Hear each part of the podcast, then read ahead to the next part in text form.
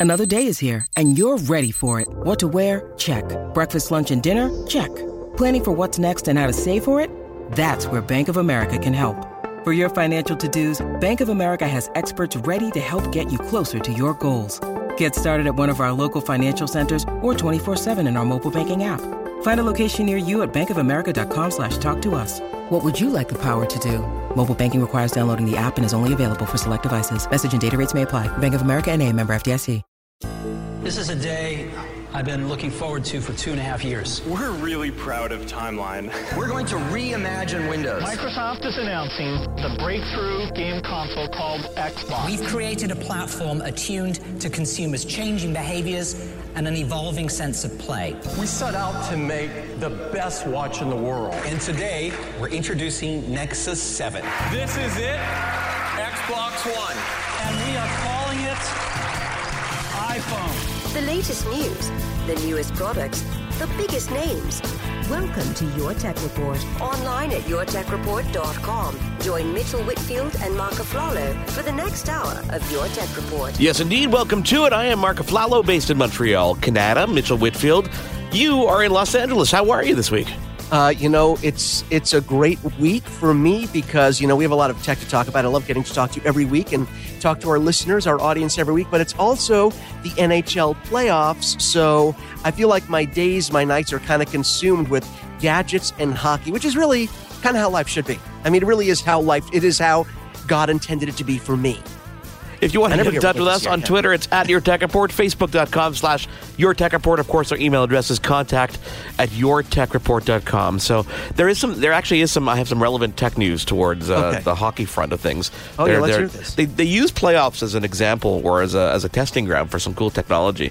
And I know someone who's in the operations department of the NHL, and they're testing some pretty cool, uh, cool new cameras in the net. So take a look on the on the various TV feeds to see the various angles you can now see uh, on the on the sides of the nets, which is pretty cool. You, you remember? I mean, since we're already here, since we're already talking about this, do you remember when the NHL first put the robotic cameras inside of the net to get that bird's eye view from from inside the net, and and what a groundbreaking technology that was. I, I I almost feel that when it comes to broadcast coverage, and Mark, you've been you know you've been covering the NHL for a long time as a producer, and you know you go down there, you do a lot of you know radio coverage for the NHL. Don't you think? I almost feel like technology wise even though the NHL in in the states, not necessarily Canada, is sort of creeping its way back up to one of the top tier sports, I always feel like it's been ahead of the curve technology wise than the major sports that get more coverage here in the states. Do you find that's been the case? I do. I, I think they've also haven't been very scared to to innovate and try to, to try do different things, things. exactly. Yeah. So the, I mean, the cameras I was talking about were crossbar cams. So there's now uh, two crossbar cams per net. Uh, so uh, they can actually see some more, you know, obviously gold dunning, which is pretty cool. And I mean, there's so much technology in sports these days, you don't even realize it. Well, I, will say, having watched uh, this past week, watched the first Ranger game, I will tell you there's a good chance those cameras will be broken very soon because all the Rangers seem to hit are the crossbar. There we go. there we go. I just dropped a little Ranger hitting the crossbar reference. So, Mark, have you told people, by the way, how they can get in touch with us yet? Because I think I interrupted your. You did. I know, did. I did. Don't worry. I think they know how to get in touch with us on Okay, Twitter. good. It's at your tech report, Facebook.com. Yeah, yeah. So you know the stuff. The typical stuff, yeah. Drone racing. Now, you know, this is something we talked about a couple months ago. Drone racing, you know, we, this cool first person point of view, people wearing these VR goggles and, and racing. It's getting pretty serious because ESPN has announced coverage starting this August for uh, a very cool National Drone Racing Championships, which is taking place August 5th to 7th on Governor Island in New York City. I love it. This is, I mean, this is pretty cool. This is pretty quick for something uh, to become a sport, really, don't you think? I, I think so, but I mean, you know, as we know, I think that uh, broadcast television is hungry for content, just like a lot of streaming services. You've said this in the past, Mark, that you know, with there's so much competition, especially in a world in a world where streaming is such a big deal, and we're seeing networks pop up, virtual networks. I think people are hungry for new content, and a sport like this, it really is kind of the future. And if you've never seen this, if you've never seen anyone racing, and I think also there's this level of accessibility because you can get into into the sport Yes. for four, five, six hundred bucks, and you can be out there. Although I wouldn't recommend flying these, you know, racing drones unless you're an experienced drone pilot. I think there's that element of accessibility. People think they can get right in, and that first person view, Mark. And we're going to talk a little bit about first person, you know, VR. I think we both have had some experience now that we could talk about it. Uh, I think it's really, really cool, and it's something new we've never seen. And the sense of speed, Mark, it's like you're inside an Indy car on steroids that can fly. Oh, yeah. that's the only that's the only way I can really explain it, right? I, I, can't think of any other way to explain it. So this is going to debut this August. It's going to happen on the Watch ESPN app. So you obviously need a subscription, a cable subscription to ESPN to see this. Again, August 5th to 7th. It's the U.S. National Drone Championships happening on Governor Island, New York, and it's a multi-year deal they have with the Drone Racing Association. So expect this to go nowhere but up in terms of uh, no pun intended, uh, in terms of in terms of growth. Uh, where are we at now? Have you been keeping track of the Tesla numbers? The Tesla Model 3? I mean, we're talking about over 325,000 pre-orders already. They're saying that this is obviously the biggest the biggest product launch absolutely ever in the world, um, which is pretty cool. And earlier this week, we saw some updates to uh, updates and recalls, by the way.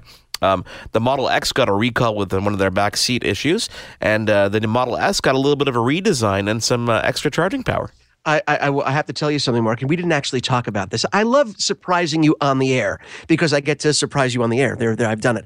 Um, I actually had my first test drive of the Model S Tesla. I've Oh, never really? driven one. I've sat in them because, as we know, my local mall has a dealership. Should tell you how nice a mall this is, right? Yeah. So we've talked about this before on the air, and I've taken you to that actual location. I actually, my buddy got himself a Tesla, and here's a guy. He is not a techie kind of guy. He is not a car, you know, has to have the newest and fanciest. He's not. He's very low key. Uh, not one of these guys that wants to be seen or noticed, but he loved the idea. And here's where here's where it gets people, Mark. People love the fact that ecologically, it's a great thing in terms of carbon footprint, not having to buy gas, not polluting the environment. That's why he got his. Mark, I sat in this car. I hit the, I can't call it the gas pedal anymore because there's no freaking gas. So I hit the accelerator. The only thing I can liken it to, do you have, do you have any like really uh, hardcore amusement parks near you in Montreal? We do. We do have a That- okay. Ronde. Okay, okay. So we have Magic Mountain here, Six Flags Magic Mountain. Six Flags, as you know, big co- big company throughout North America. Uh, and there are some of these new rides, like Superman the Ride, for example, where it starts you, it pushes you off starting at 80 miles an hour. So, and it uses magnets. It uses these high power magnets to launch you up the hill. It's no longer like being pulled or dropped. No You're being launched. Right. So when I was in this Tesla and I hit the accelerator, my head plastered back against the, the headrest. The closest experience I can say is it's like going on an 80 mile an hour roller coaster that has instant launch. Because and I, I started to giggle and maybe I peed a little. But I'm just saying for the most part, I just giggled. We could leave the peeing alone. No, seriously, I was so thrilled by the experience. And Mark, the technology behind the scenes, the technology, the car already has autopilot built into it. It can park itself, things that they don't even talk about. The technology is off the hook. And Mark, I will go on this. Uh, go on. What is you know what what show is this? Uh, where this premiered this show? If you're listening to it, you know live is is going obviously April 16th. If you listen to it a little later, you're hearing it you know delayed. I will go on record on this episode and say they will run out of cars. Demand will exceed supply for this car. This the, the new three that I'm talking about at thirty five thousand dollars, uh, and people will have a hard time even a year or two after launch getting theirs because there's gonna there's gonna be such a demand. It's gonna change the way people buy cars forever. I will say that right now. I really believe this car launch will be a milestone in the history of auto manufacturing in North America and throughout the world. Wow. And there's going to be a milestone in the in the history of movie making. J.J. Abrams is behind a new technology that's uh, making its ways to only 15 movie theaters have this immersive technology. They're calling it immersive cinema. Is expected to launch with the brand new Star Trek Beyond movie. Mitchell, what this is is imagine your your giant, beautiful screen in front of you, whether it be IMAX or whatnot, and add two screens to either side of that, giving you this sense of 270 degree field of view that they can now use in filmmaking. So you can see left and right and see this incredible field of view in in in cinematic masterpieces. Wait, wait. To put it into more to a more you know working man's perspective. So basically, it's similar. Like you know, sometimes Mark, you'll see if you go to Best Buy or an electronics store, a high end gaming store, where you'll see people gaming on three monitors. There'll be a monitor in front of them. They'll do it like a like a like a racing sim, right? Exactly. Except it's so that is the same concept, but in a giant movie theater. Exactly. Oh, I want to go see. So J.J. Abrams was uh, presented with this technology a while back, and he saw it, and he's like, he's got to jump on board with this thing. Obviously, it's not as widespread, obviously, of things like IMAX and, and various technologies like that, but it will be growing, and he is betting that this is going to be the next step in immersive cinema, which is going to be very, very, very, very cool. Oh, I really want to see this badly. So yeah, hopefully it'll make it here. Have you ever wondered why your computer crashed? Like you get that Mark- blue screen of death in Windows, and you're like, well, what did I do? What happened?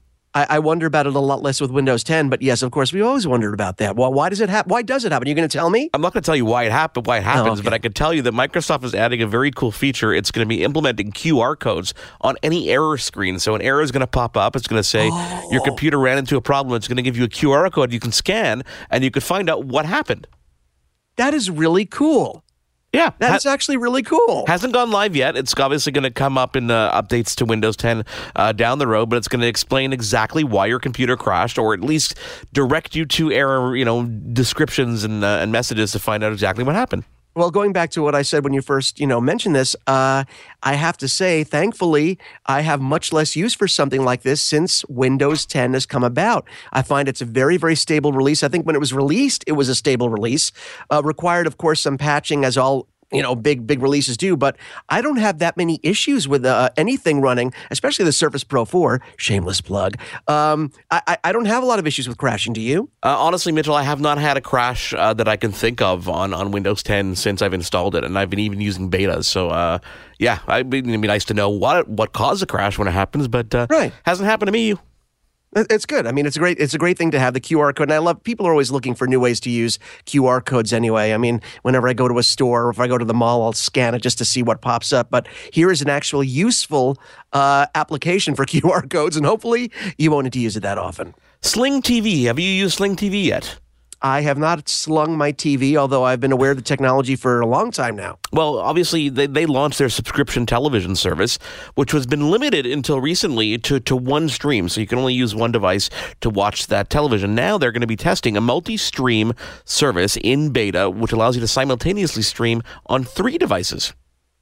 Uh, You know what? This is important because I don't know if you have the issue. I mean, the, even with things like Netflix or those kind of services, you're kind of you can be limited sometimes, and you find people in the in your household want to watch different things. You need to be able to stream to multiple devices, don't you? You do, and they're they're going to be launching this at twenty dollars per month, which is a bit Oh. up from their original prices. Um, channels like ABC, Epix, HBO, Univision have to be added as extras, though, which cost between five and fifteen dollars a month. So you're going to want to take a look out for that one. Yeah. Well, you know, sometimes a nickel and dime you. But listen, don't you feel that in, in terms of this whole model, this whole model of streaming now, where everything is kind of going digital, don't you feel that everyone is still trying to find their place and find a pricing model? Because eh, we haven't really, I think the way we distribute and watch television hasn't really solidified yet. So they're going to be trying different things. And if people, if there's pushback in terms of price, they will adjust because this model is still growing and sort of, you know, changing before our very eyes, wouldn't you say? I, I would tend to agree with that. Thank you. My pleasure. It is your tech report. Mark Aflalo in Montreal, Mitchell Whitfield in Los Angeles. We've got more news to cover, Mitchell. We've got a very cool uh, first portable wireless dock for Apple devices. That's launching on uh, Indiegogo. And uh, we've got a very cool interview with Panasonic talking about all about the digital cameras. And we're going to talk about that Microsoft Surface Pro 4 when we come back right here on Your Tech Report. On Twitter, it's at Your Tech Report, Facebook.com slash Your Tech Report, and of course, contact at YourTechReport.com. There's more Your Tech Report after this. Now, back to Your Tech Report. Mark Aflalo in Montreal, Mitchell Whitfield in Los Angeles. Welcome back to Your Tech Report. On Twitter, we are at Your Tech Report, Facebook.com slash Your Tech Report. And of course, contact at YourTechReport.com if you want to get in touch with us. More news this week, Mitchell. More news happened this week. Would you like to tell us about this news? Yeah. Oh, what is this? Tell The us about brand- Kindle the Oasis. brand new Kindle. How, wait, how could I not know about this and you know about this? We always Um, know the same stuff. How could I not know about this? It's a modular e-reader, obviously from Amazon. It's thin, it's long-lasting, it is expensive, is what they were saying. Uh, it gives you 3G cellular connection. Um, if you want to pay $380, the base price $290. Got that beautiful uh, e-ink display, so you can read your books in uh, the way they say that uh, things are meant to. It's a beautiful thin display with a kind of like uh, protruding part in the bottom that has, I guess, all the electronics in it. Um, uh, very cool. It'll be Available for pre-sale this past Wednesday, and it'll be shipping to customers on uh, April 27th. If you want to get back into that Kindle uh, life. Well, uh, I'm, I'm trying to figure this out because one of the great things about Kindle has always been uh, performance and price point. You know, Kindle is great because the battery life lasts forever, and you know it has that digital ink display that's very low low power, which lets the battery last a long time. Beautiful display. So, but we've gotten used to those Kindles going for like 70 80 90 dollars. So I'm trying to figure out what exactly for almost 300 dollars. It's brighter, thinner, smaller, 3G. and a, or a 3G. Okay, so it has built in, which other models have had before. But yeah, this is a pretty expensive Kindle. I'm gonna have to try this because this is uh, this is a little bit expensive for a Kindle. I think people are gonna blink uh, when they hear about the price of this. They're gonna have a little, little flinch. Yeah, I think we need to find out a little bit more about it. It was originally yeah. leaked uh, earlier in the week, and then they kind of made the announcement. I think rather haphazardly on uh, uh, later in the week on Wednesday, and they let people pre-order it. But I think we got to find out what uh, what's more what, what's going on here, really. Yeah, we do. Uh, World Health Organization estimates that 1 billion people across the world, Mitchell, live with disabilities. And Google's philanthropy division, google.org, has pledged $20 million to help improve their situations. It's going to go across 29 programs working on disability technologies. The average amount that each will receive is $750,000, with six of the grant winners getting more than a million, according to Wired magazine. That's fantastic. And you know, don't you don't you wonder when you hear about these companies and even individuals, people that make an incredible amount of money that they could never possibly use? Don't you like hearing about these acts of philanthropy? Because I, I always feel like if people are making or businesses or people are that successful, it's not just good karma, it's the right thing to do to give back. The people that need that help, that need that financial help for research. I mean, it's just it's important. I'm glad to hear. I like hearing this stuff. I don't care if it's a PR thing. I like hearing about I don't, it. You know, I, I think yes yes, obviously there's a PR element, which is that you're announcing it, but at the same right. time, it's you're it's, still doing it. They're still doing it, exactly that. And in, in the same in the same kind of breath, Google also rolled out a, a, beta for its new voice access system, which lets users navigate their phones via voice commands. Something that Apple has had a leg up on pretty much everybody in terms of accessibility features and voiceover on their phone. So right. it's nice to see people spending the time and money to obviously invest and uh, integrate these services because there are a lot of people out there who want to use those devices who have limitations that uh, they can't get over. Exactly. And I know we're going to talk about this either this show, a little bit of this show, maybe more in the next show. I've been using um, Android devices more, and I'm not going to go into in detail because we're going to tell, talk about it later, uh, a little more frequently. And I'm really impressed with how Google has how their operating systems become more accessible because I always felt it was very techy, and I'm a tech guy, and I always felt Android was a little too techy for me. But I feel like it's become much more accessible, um, much more user friendly, and I think having an open platform like this now that's actually usable by a normal person, it makes me like Android that much more. So I'm, I'm kind of getting into it all over again. Well, you might want to you might want to play with Android on the on the new HTC 10 that is uh, going to be announced. They have announced that the new HTC 10 is going to support natively uh, AirPlay, Apple AirPlay so you can stream directly to your Apple TV or other AirPlay compatible devices. The uh, HTC 10 is a 5.2 inch screen on this beautiful device, That's quad spot, HD yeah. display. Wow. Um, all metal. It looks really, really cool. It's got that nice curved, curved display in the back. I don't know about you. I've been playing with the new, uh, the new Samsung uh, S7. Not the Edge, but the the feeling of this phone in my hand is actually quite nice. And this seems to take on a lot of those features as well on the HTC. Yeah, I love it. I, I, think HTC, I mean, kudos to HTC. I think they were way ahead of the curve in terms of uh, Android phone, beautiful industrial design. They've been having that that same sort of polished, uh, or actually the matte metal finish, the you know the, the nice heft in your hand. I always liked HTC devices, and I think other companies now have sort of caught up in that design ethic. Samsung being one of them. I love I love the fact they've gone to that sort of unibody, that metal and glass. I mean, love that. Uh, but yeah, HTC with it. I think they started it all in the Android world, and I like that they're still putting out innovative phones. So I'm gonna have to play with one soon. Um, someone sent me an email, kind of unsolicited, saying, "Hey, check out this thing on Kickstarter. It's a thing called the Do Box. I wanted to bring it up because it's a portable wireless dock designed specifically for Apple devices. So what you do okay. is you connect your iPhone, your iPod, or your Mac to the device wirelessly, and it gives you the freedom of full connectivity. Meaning you can use a mouse, you can use a keyboard, you can use um, uh, external speakers. It's it's obviously trying to raise money. They've got uh, forty-seven thousand pounds out of the sixty thousand pounds that they are looking for. Still sixteen days to go. A very cool, innovative device that seems to uh, will work natively out of the box, kind of with Apple devices. It's going to give you external storage, connectivity. It's a Wi-Fi router. It charges your device. It has AirPlay compatibility, file wow. sharing, a micro SD card reader, and a video player. So very, very. Did you give device. a pledge price, by the way? Did you mention what the, the pledge price to get in on it is? Um, they start at ninety nine pounds, so we're talking about uh, British pounds. So ninety nine pounds if you want. It's a super early bird special. There's uh, one left out of the hundred and ten that they have available. How many? How many does that does that translate into American dollars in terms of the pound? I don't. Should I ask Siri right now? I think you should ask Siri right now. hold on a second. This, is, this is great. Out. This is great radio. This is well, you know, Siri makes. How many dollars is ninety nine pounds? I can only take that request while you're listening to a song. You know oh, what? wow, this? she doesn't really. Yeah, this, this, is, she's really back. This is this is the problem. You know what? And I've I've always had issues with Siri, and this is with CarPlay, and, and she just does not really know exactly what you're talking about, or she's a little premature sometimes when you're asking her questions. Yeah, Give it another no, try. Let me, let me try one more time. Here we go.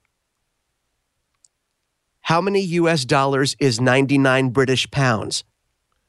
Clear, size to the point. $140.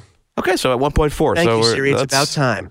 There you go. So if you want to get into that, it's called the Do Box. Uh, head over to Kickstarter and you can uh, check that out uh, right there. You know, I was talking about the the Samsung, and um, one of the things they weren't able to send me, but I went out and, and bought myself was the Gear VR. So oh boy. Now, this is on there. your recommendation. Yeah. Tell, tell yes. me why, because I've, I've, this is my first experience ever using any kind of VR. Okay, so people are talking about virtual reality now, now more than ever, because of course the Oculus Rift, that uh, very expensive project that was acquired by Google, uh, the technology that was acquired. Not, I'm sorry, that was acquired by Facebook. Yes. Um, so uh, everyone is talking about these virtual reality goggles. You put them on, you're immersed into an interactive 3D universe that's 360 degree, degrees around you. And you know, but when we're talking about 600 for the you know Oculus Rift, and you need a high end computer to run it because the software is so hardware intensive, we're talking about an expensive investment. Well, Samsung uh, actually has a great relationship with the first with the people over at Oculus. Oculus actually helped them design both the headset and mostly the software for the Gear VR, which is a VR headset, Mark. But here's the whole thing: it's only ninety nine dollars, and it's only ninety nine dollars for a couple of reasons. One, because they they really did a great job keeping the cost down in its design. It's beautiful, but you know they kept the cost down. But also, you were able to snap in to these to this headset either your Galaxy S6, S6 Edge, Edge Plus, and Galaxy S7 and S7 Edge. It only works with the 6 and 7 line, the new Gear VR does. It will only work with those, the two lines of phones. So basically, all the hardware from the VR headset is actually contained in your phone. So you snap it into the headset, and you're using your phone to, to have the VR experience. I tried one of these the other day. My son Ryan wanted one. He had birthday money. He got it. Mark, when I tell you, and you, you, you, you'll be you'll be able to know now too because you've experienced it. Was this not the most incredible for ninety nine dollars and this particular Galaxy S smartphone? Was this not the most incredible VR experience? It's something you would expect to be like a thousand dollar technology. You're able to sit in a virtual room and watch Netflix on a simulated 80 inch screen. You're able to go on virtual tours. I did a helicopter tour of New York uh, from the perspective of a helicopter looking down under me to see the water. I got frightened. I got goosebumps. Was this not an incredible? Tell me, you experienced it. Was it not an incredible 360 degree immersive VR experience, especially for the money you spend. You never, you never know what to expect. And I put these on for the first time, and again, my first time really experiencing VR in any way, shape, or form. And my kids played with it too, and they have a Jurassic Park experience where you're you're sitting there and there's you know sound all around you, and there's this dinosaur that kind of walks up to you and stiffs you in the face, and and, and and various worlds like you can go underwater and play with the sharks, and it's just when you're standing and you just kind of walk and you do the 360 and you look up and you look down and you're like, you're oh my god, I see world, everything. Right? You feel like you're physically in there. I have video of my kids grasping to try and grab things and walking into furniture. You did they, it too. You tried to grab the remote in your virtual. I in did your my, virtual the virtual Netflix. It's room, like right? you're sitting on a couch, Yeah. and it's quite funny. And you look at it, it's like, oh, this is the couch. Let me lean back, and you lean back, and you're not actually sitting on a couch. very, very, very cool experience. I can only imagine what the experience would be like on the Oculus, which obviously requires all that hardware and software to run it. Uh, well, I will tell you, of course, you're going to get slightly better resolution on the Oculus because you're getting uh, more high end hardware that's dedicated to VR. Of course, you know, with the Gear VR, as great as it is, it is it, and it is great. You're using a device that's designed to be a smartphone, but you're using an Oculus Rift, you're using a device that's designed to be a VR headset. That being said, from everything I'm reading and everyone I've talked to, a lot of people prefer the Gear VR for $99, not just because of the price mark, but because number one, you are not tethered to anything. With the, with the Oculus Rift and the, the soon the PlayStation VR and these other ones, I guess the HTC is at Vive. Um, with all those headsets, you you have cables that are coming off it that need to be plugged into a computer. The Gear VR needs nothing but the phone snapped into it, and you are free to walk around. And that is a big selling point for people, not to be tethered to a computer, which kind of takes you out of the experience. But you know what they did with this? Something you've been asking for for a long time and talking about. You can get these virtual tickets to concerts. To I mean, they they have um, Cirque du Soleil where you could watch Cirque du Soleil. Yes. They have baseball games where you can sit there in the stands and look all around you or be on the field field. So it's taking that technology that you've always been asking about and wanting and showing you demos of this. It's only a matter of time before they have this going live where you can attend all these events with a virtual ticket and the visuals are pretty stunning, even though it's just coming from your cell phone. Amazing. Absolutely amazing. Let's go forward to one other little topic I wanted to cover this week. By the way, this okay. is your Tech Report. He is Mitchell Whitfield. I am Mark Aflalo. Yes. If you want to follow us on Twitter, it's at Your Tech Report, Facebook.com slash Your Tech Report, and of course, contact at YourTechReport.com. Uh, let's talk about your drone for a second because you've had your Phantom 4 for a couple weeks now. I've uh-huh. had mine for a couple weeks now. What, overall, you know, this isn't a, a, a large departure from previous DJI Phantom you know, quadcopters with the difference being it's it's a bit slimmer. The package is nicer. Um, it's got that beautiful, beautiful, beautiful clip-on uh, props, which I, you know, I can't. It, the thing you that amazes really, me, Mitchell, because my, I'm losing my words here, is because no, you can you can open the box and be flying with this device within minutes. I think they've done, and this is the whole thing. This drone pretty much has everything you could want as a consumer, as a previously as an experienced drone pilot. Out of the box, you're like you said, Mark. It, it comes with a 50% charged battery, both uh, for the quad itself and for the radio. Um, you, I, and here's what I feel. I've been flying drones for a while. So have you. I think I think there were some compromises right out of the box. It's designed to let anyone fly it. If you're an experienced drone pilot that wants that instant sort of experience of having full control, full throttle, full everything, that's not going to be with the Phantom 4. It's designed out of the box to be able to be flown by anyone. It has settings that will let you go into sport mode and the, the, the handling that you're used to be able, you know, you're used to having with these quads. So I think out of the box, it's designed for a mainstream consumer. But if you are an experienced pilot and you take a second and set it up for an experienced pilot, you will have the best flying experience you could possibly have at this price point. The camera mark is brilliant. The software, the new software that lets you run, you know, your iPad, your iPhone, your your Android device to control the quad and to do these automated shots. Did you do any of the, the tracking mode? I haven't done any of the tracking you? mode. Well, a couple of things really caught my caught my eye. I was trying to take some aerial shots of my home, and okay. uh, I was looking through some of the footage that I took, and obviously it's a 4K camera, and I, I, I hopped on a picture, and I thought it was a picture, but then I realized the car was moving. It is so stable and right. so incredibly high quality that video looks like still images in yep. many, many cases until you realize something is moving, which blew my mind. And the, I, I do like the fact that they moved it in for people that haven't seen the design of it. Yes, it's sleeker. It's got a shiny finish as opposed to a matte finish now. But you know, the motorized, the gimbal, and people don't know the gimbal is the thing that hangs off the bottom that you attach the camera to that will make micro adjustments for any sort of movement the quad has to stabilize your images. They moved this motorized gimbal, most of the internal mechanism, actually inside the quad itself. It's no longer exposed like it has been on previous models, which number one is safer. You know, it's less likely likely to damage the gimbal from any external sort of, you know, contact or knocks. And it also just makes it look like a more streamlined device. So both functionally and visually, moving that gimbal internally makes a big difference, don't you think? Absolutely. And don't forget the obstacle avoidance. Obstacle oh avoidance oh is God, something. Have you tested that? Yeah. Because yes, I did. I tried to I tried to fly you the drone directly. Into a wall, didn't you? No, no. I tried to fly it into myself. And oh, and it slows down. I mean, it's a good there's a good braking distance, so to say, so to speak, and it, it warns you and it shows you the whole you know the whole range of what you're in uh, near, and it was really really really cool experience. Obviously, I've got to you know play with the modes a bit more. You obviously have gone a bit further than I have, but it's a very very cool experience. And what blew my mind also was in the box itself. I mean, you've got a basically a carrying case built in. You can add two more batteries and and, and transport them. Uh, it's compact. The, it, it's everything's there. Everything's there that you need, including this beautiful plastic support that holds the camera in place. You know, so when you're transporting, you're not worrying about knocking it. So a very very cool experience so far. I look forward to playing more of that. You got to you really have to try the tracking mode because basically, you know, it uses, you know, other other quads use external devices like something you have to hold on your person that the, that the drone can actually track. This uses the new camera technology that's built in. You know, you have the two new sensors here, a beautiful camera. It uses the camera technology to actually lock on to a person or an object and then just follow them. You can use your finger to make a little square or, or in around something and it will follow that.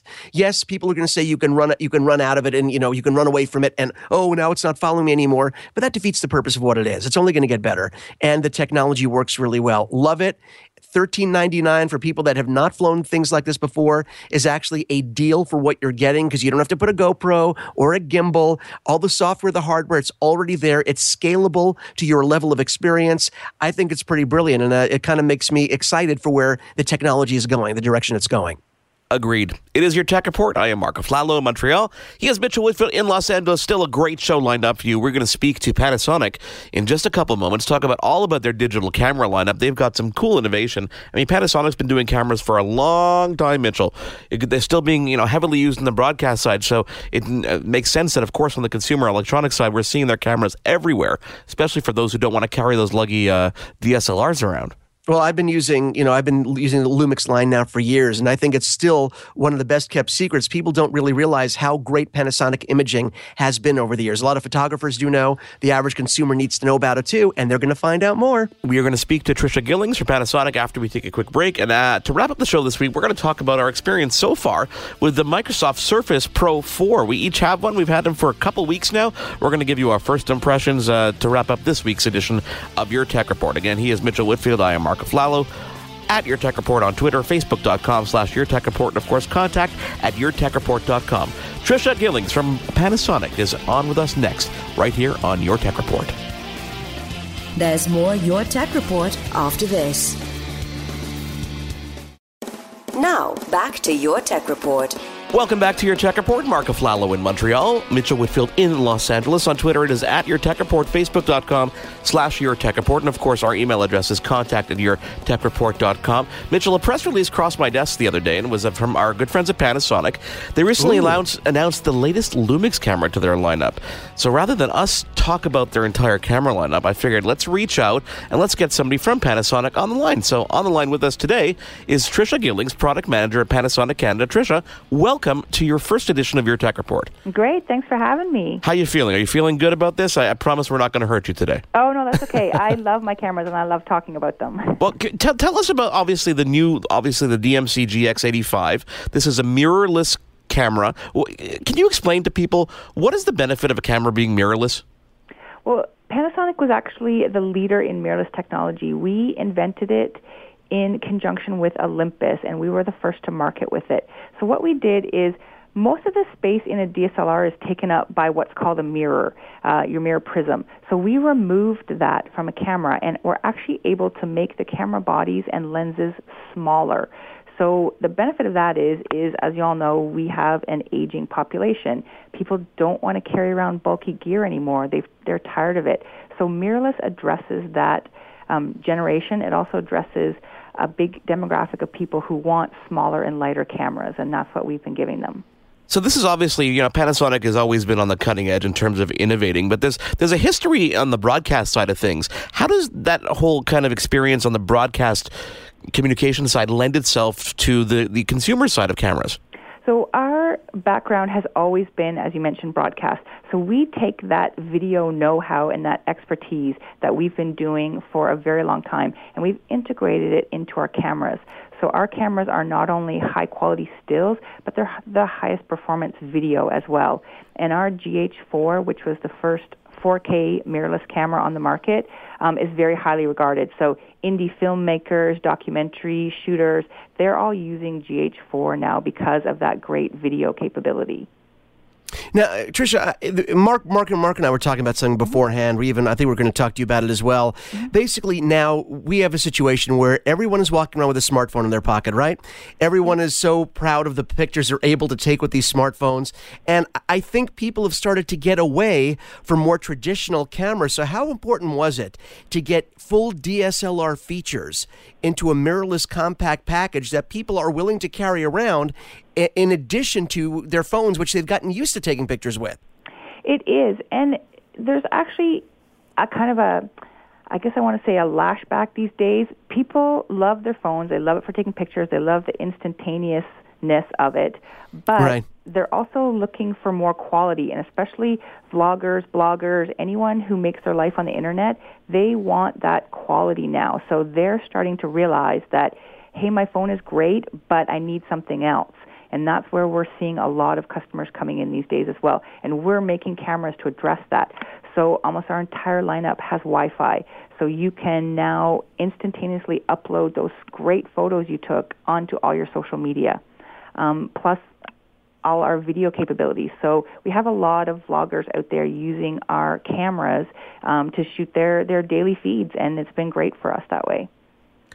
Trisha, 4K is something that is still relatively new to some people. I know a lot of people who hadn't experienced 4K quality until quite recently. How important is that to get into a camera now as opposed to waiting a bit till more people have it? Well, a lot of people say that same thing. Why do I need 4K now? And what you're actually doing is you're future proofing your work. So you can shoot in 4K now and enjoy all the um, extra aspects that it gives you, and then you can still down convert to 1080. But when you do that, you're getting that extra resolution that you would not have if you shot full 1080. So, for instance, if you're shooting 4K, you can shoot wide and zoom into your shot up to 200% and still get 1080 quality. So, think about what 200% means. That's yeah. massive. That's that's absolutely insane. Yeah. Uh, you know, when it comes to cameras and, and phones. People are saying, you know, people go to their, their phones as as this point and shoot device, and obviously, Panasonic innovating like they do give you a good reason to want to get a Panasonic camera. But there is a history of phones on the Panasonic line as well, and there's something you and I were talking about off air that I wanted to share with our listeners about Panasonic still making phones but taking a different approach. We did. We looked at it from a whole different angle. You know, Apple, Samsung, Sony, they all what they did is made a great, great cell phone and then added a camera in it. Well, we went at it from a different angle. We made an amazing camera and we added a cell phone to it. So the CM1 is available in Europe and the US, and it's a one inch sensor in it with a great fast lens on it. And then it's also an Android phone, and it's an unlocked phone, so you can use it with any carrier out there. So it was kind of just our way of innovating, our way of adding the Panasonic um, innovation and twist to it. So, what other technologies within the company? Because uh, you know, Panasonic's a giant corporation. You have, you know, from the consumer electronics side, you've got uh, home appliances, mm-hmm. you've got security, you've got um, everything from microwave ovens to a fridge. What other technologies within the company do the digital imagery and the photography uh, make its way into that we don't even realize about? Well, we just launched our home monitoring systems last year, which was great because then we took our camera technology and broadcast technology that we are already um, very proficient in, and now made outdoor and indoor cameras for people to use in their homes. So if you don't want to pay those monthly fees to, um, you know, the security company, you can now buy a home monitoring package and do it yourself. So you can monitor your home or cottage from your smartphone um, through our um, technology that we have. Uh, another question I had for you guys is I I feel that I was on board a long time ago. Uh, one of my earlier point and shoot cameras was a Panasonic camera, mm-hmm. and I was always and and I think there are a lot of people out there that still don't know the history that Panasonic has. You touched on it a little bit mm-hmm. when we started the interview, I mean, Panasonic, you, you guys are not a new player when it comes to the camera world. You guys have been doing beautiful and brilliant point and shoot cameras for quite some time. Are we going to see you guys continue to expand that lineup? Because that's something I was always hoping Panasonic never got away from because you guys do it so well. We do, and we every year we're bringing out new point and shoot models. We will not give up that business because we do have a very solid customer base. We have something called our travel zoom category. And believe it or not, there's dedicated people out there who upgrade every year because these are the perfect accompaniments to them for their vacation trip. We have Leica lenses, we have long zoom, we have um, fast bright apertures, and now this year we've actually added 4K video and photo to those point and shoot cameras. So you have a really powerful tool that fits in your pocket now that can accompany you wherever you go. And and that's I think that's one of the things I really appreciated about Panasonic. There were a lot of companies out there. There were the Sony's and some and some level of Samsungs.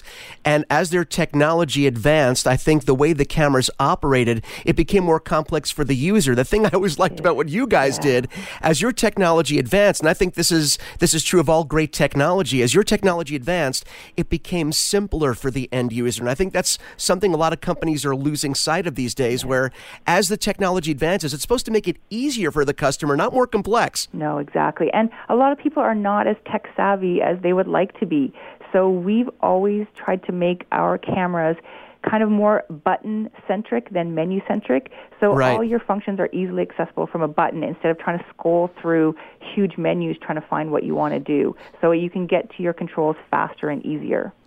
I think that's. I think Mark, Mark and I are watching each other right now. He's smiling right now because one of our pet peeves is when you're using something, the last thing you want is to be buried in menus. Yeah. And I think, and I think that's the main, you know, sticking point for a lot of cameras. Where how was your experience? Well, I wouldn't know because I never actually got to snap a picture off. I was too busy trying to frame the size of the image, and it gets me crazy. But yeah. you guys have always been. I mean, point and shoot is exactly what it's supposed to be. Yeah, it's not just exactly. a name; it's the way the experience is supposed to be. And I think Panasonic has always been great about that. Oh, definitely. And the beauty of 4K now is that you never miss a shot. So we've made it so easy for you to capture those unexpected moments that there's no excuses anymore. Trisha Gillings, product manager at Panasonic Canada. I want to thank you for joining us. What should people be on the look for, uh, be on the lookout for right now in terms of the top of the line when it comes to Panasonic Olympus cameras? Is it well, the new GX85? We just released our new Leica 100 to 400 millimeter lens. So for sports photographers, for wildlife birders, this is your, your go-to lens. This weighs probably 50 pounds less than the competition, wow. and it's very easy for you to carry around. Um, and then the next one we announced, as we mentioned in the beginning of the show, was our GX85, which is going to be a new powerhouse as well for us. Very cool. We, we look forward to getting some hands on time and obviously sharing that with our listeners. And oh, uh, we appreciate you taking the time. Thanks. It was great chatting with you. Trisha Gillings, product manager at Panasonic Canada. I'm Mark Aflalo, Montreal, Mitchell Whitfield in Los Angeles. When we come back, we dive into the Microsoft Surface Pro 4 to wrap up this week. It's Your Tech Report. Find us online at Your Tech Report on Twitter, Facebook.com slash Your Tech Report, and of course, contact at YourTechReport.com. There's more Your Tech Report after this. Now, back to Your Tech Report. Welcome back. Mark Aflalo in Montreal, Mitchell Whitfield in Los Angeles. On Twitter, we are at Your Tech Report, Facebook.com slash Your Tech Report, and of course, contact at YourTechReport.com and the pages of Your Tech YourTechReport.com. Mitchell, I wanted to talk about our Surface Pro 4s. Microsoft was kind enough, after a little bit of poking and prodding, to send us each a brand new Surface Pro 4. And, and, yes. and there was a purpose behind this. Obviously, we wanted to really experience Windows 10 and the new apps and new things as they come out on Microsoft hardware. Obviously, there's other companies we could have approached, but we wanted to go to Microsoft specifically because who better to represent their software than, of course, the manufacturer of their hardware? Exactly, the company that makes it. Absolutely. Now, I'm sitting here right now. We both have our Surface Pro 4s in front of us, and um, the first thing that jumps out at me, first of all, obviously, you know, you have the was it the 12.3 inch screen on this. Um, beautiful, beautiful display. That was really the first thing that caught my eye. Because when you think about a portable device, you're not necessarily thinking, oh, you know, you're thinking about efficiency, doing great work.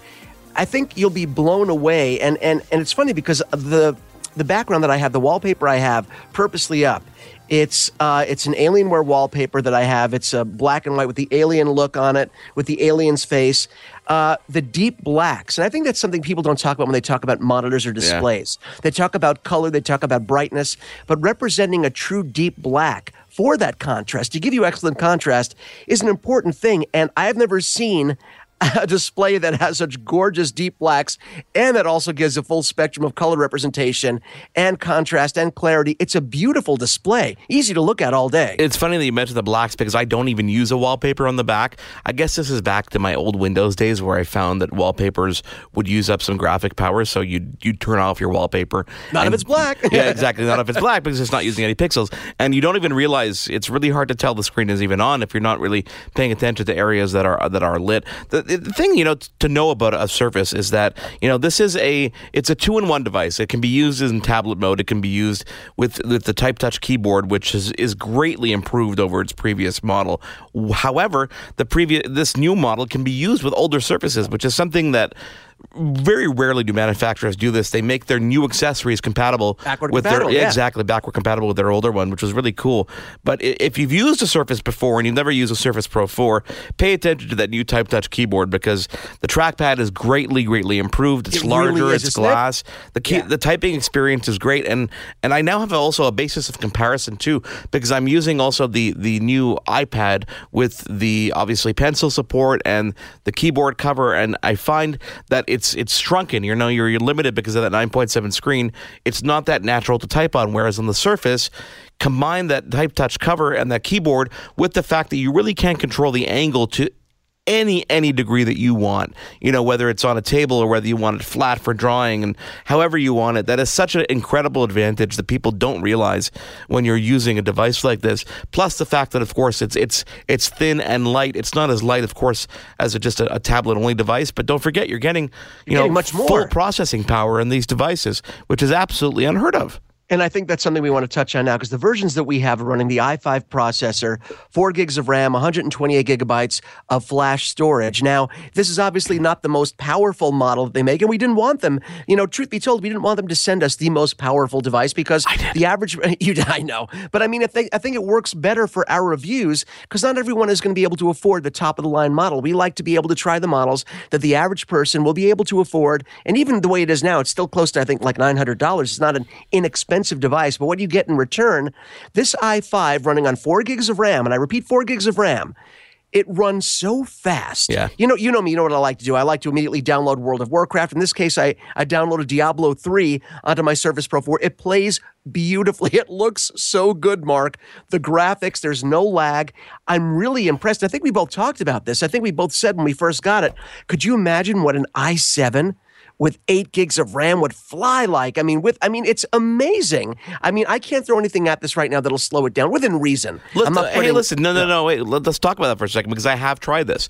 I have I have installed the entire Adobe suite. So if you're not familiar with that, Oh. that's Illustrator, Photoshop, Audition, Adobe Premiere, Media Encoder. So doing full full video editing, audio editing on it, along with different plugins. So what, what here's my goal. My goal when I was when I'm testing this thing is to say, okay, I want to be able to leave the house with one device other than my phone, obviously.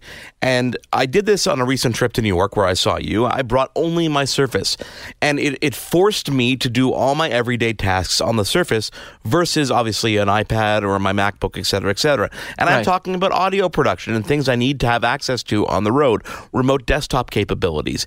And I was able to do absolutely everything, and I have yet to be able to bog this down. And I'm saying, running all these suites, I've tried to run all the programs at the same time. The, the biggest question I get from people is, okay, that's great, but what about you know? I use my iPad for media, and I watch media, I all my stuff on iTunes, and and the, how am I going to watch that? Why can't that? you do that on this? Why couldn't Well, you do it on the and I, I- you have to remind people that this is a computer. You can go download iTunes, connect it to your iCloud photo library, connect it to all the stuff you get in iTunes. You can do that. It is a full computer. And at the same time, you can do things that you weren't able to in other computers. For example, I can open a Word document, take my little pen, and I can go and uh, note it. I can highlight things with touch that you could not do if you had a traditional PC and it was in front of you. So all these little things you come together and you realize that this is not a tablet that can be used as a desktop. This is a desktop that can be used as a tablet. Absolutely, and I, I I've been sort of I I haven't been using it uh, to the extent that you have in terms of my day to day production stuff, the production stuff that you would do normally on your computer. I have not been doing that. I've been using it more casually.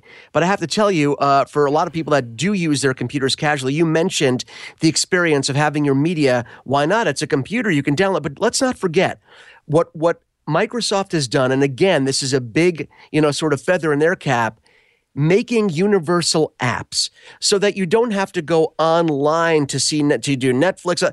You just open up the Netflix app because a lot of people they do want to be able to watch Netflix or Hulu. And let's not forget, they make specific apps that translate beautifully to the desktop the same way they would on a mobile device as for as your phone, for example. So uh, having these universal apps does give you the same feeling as being able to use, you know, just click one button to open up that app. It's not like you have to use on a traditional computer where you might have to go to in previous versions of Windows or other operating systems. You have to go to the web and download the web version. No, it still has these universal apps that work beautifully. So Multimedia Mark has actually been working nicely for me. You said to me, hey, download the stuff that you normally would use on your Mac to the Surface, you know, to the Surface and see what happens. And you're right, the experience is pretty seamless. And I've been very, very happy, but still, I have to mention, blown away by the power and capabilities and the gorgeous display. And I, I, I only feel like I've only scratched the surface of what it can do. Well, you got to you got to try something out because they released they recently released the new preview version of the next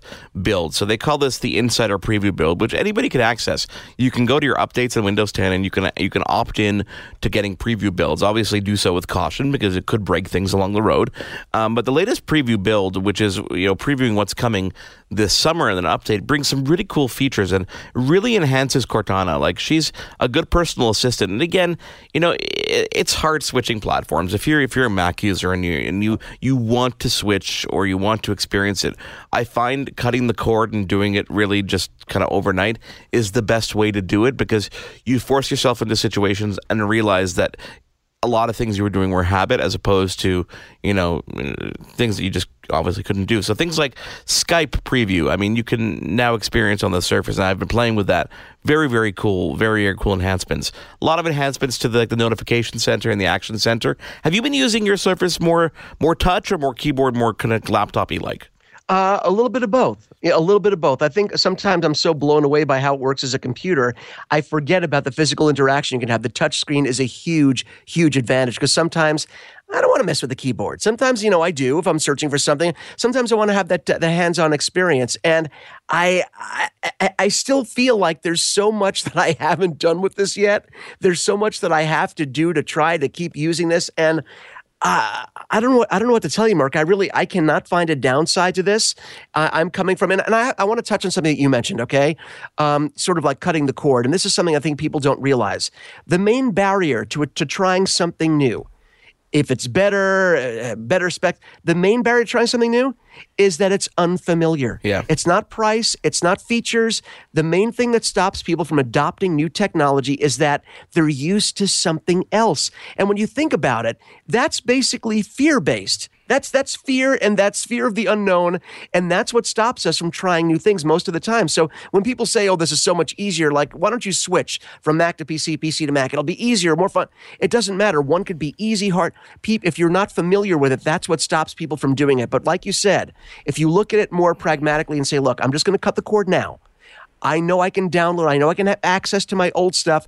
I just have to figure out how to get it onto here. Once you do, once that fear is gone, you can just sort of dive in. Isn't it well worth it? Because I think fear holds people back when it comes to technology as well. Wouldn't you say? Well, and that's why I did the cord cutting. That's why I did it really quickly, just so I can force myself into that situation. And and, and agree, I agree wholeheartedly. It is definitely worth it. And you know what you said? You know, you haven't scra- you know scraped the surface, but this is the purpose of us requesting these long term reviews was so right. that we can be using these devices over a, a, good long period of time, not just a couple weeks like they you know tra- traditionally loan us devices for. Um, so we can really test out that new software. I can get into those new features, and it's something we wouldn't have been able to do if it wasn't for uh, these long term things. So thank you to Microsoft for that, and, and we'll keep you guys updated with with the Surface and the various advancements and new accessories and stuff like that. But a very cool platform overall. I think that people would really enjoy this as a, as a, as a true option in terms of a, a laptop or replacement. And because we're using the hardware made by the people that designed the software, we're able to experience the software, like you said, the way it was meant to be done. And I'm really, I'm really loving the combination of traditional Windows computing mixed in with tiles. I think having that combination, having both, it really is the best of both worlds. And I find that using the Surface Pro 4, I am I am loving Windows more using yeah, this device. Absolutely. I'm discovering more that I love about the new Windows system. So Windows 10, glorious. And look out for that uh, free update coming this summer. Obviously, the new version of Windows 10. Uh, lots more to come on the show. It is Mark Aflalo in Montreal, Mitchell Whitfield in Los Angeles on Twitter at Your Tech Report, Facebook.com slash Your Tech Report, and of course, contact at YourTechReport.com. You've been tuned in to Your Tech Report. Join us again next week for another edition, and be sure to follow Your Tech Report online. Email us contact at YourTechReport.com. Follow us on Twitter at Your Tech Report. Like us on Facebook.com slash Your Tech Report for the latest in breaking tech news and reviews. YourTechReport.com. What happens when we play outside? We become healthier, both mentally and physically. We become more creative and more focused. We connect with nature, each other, and ourselves. Let's take this outside. A new podcast hosted by me, Marianne Iveson. an aspiring outdoor athlete and nature lover. I speak to athletes, outdoor professionals, and scientists about their connection to nature, how it affects their performance, and everyday life. Let's Take This Outside, available on Apple Podcasts, Spotify, and Google Podcasts, and at letstakethisoutside.ca. The Podcast Super Friends is a monthly meeting of five podcast producers. Hi, I'm Katherine O'Brien from Branch Out Programs in Baton Rouge, Louisiana. I'm John Gay from Jag and Detroit Podcasts. I'm Matt Kundle from the Sound Off Podcast Network. I'm David Yes from Pod 617, the Boston Podcast Network. And I'm Johnny Peterson from Straight Up Podcasts. Together, they form the Podcast Super Friends, an alliance of podcast masterminds sharing best practices, insights, and discussions to help make you a better podcaster. Follow or subscribe to the show on Apple Podcasts, Spotify, Google Podcasts, or at soundoff.network.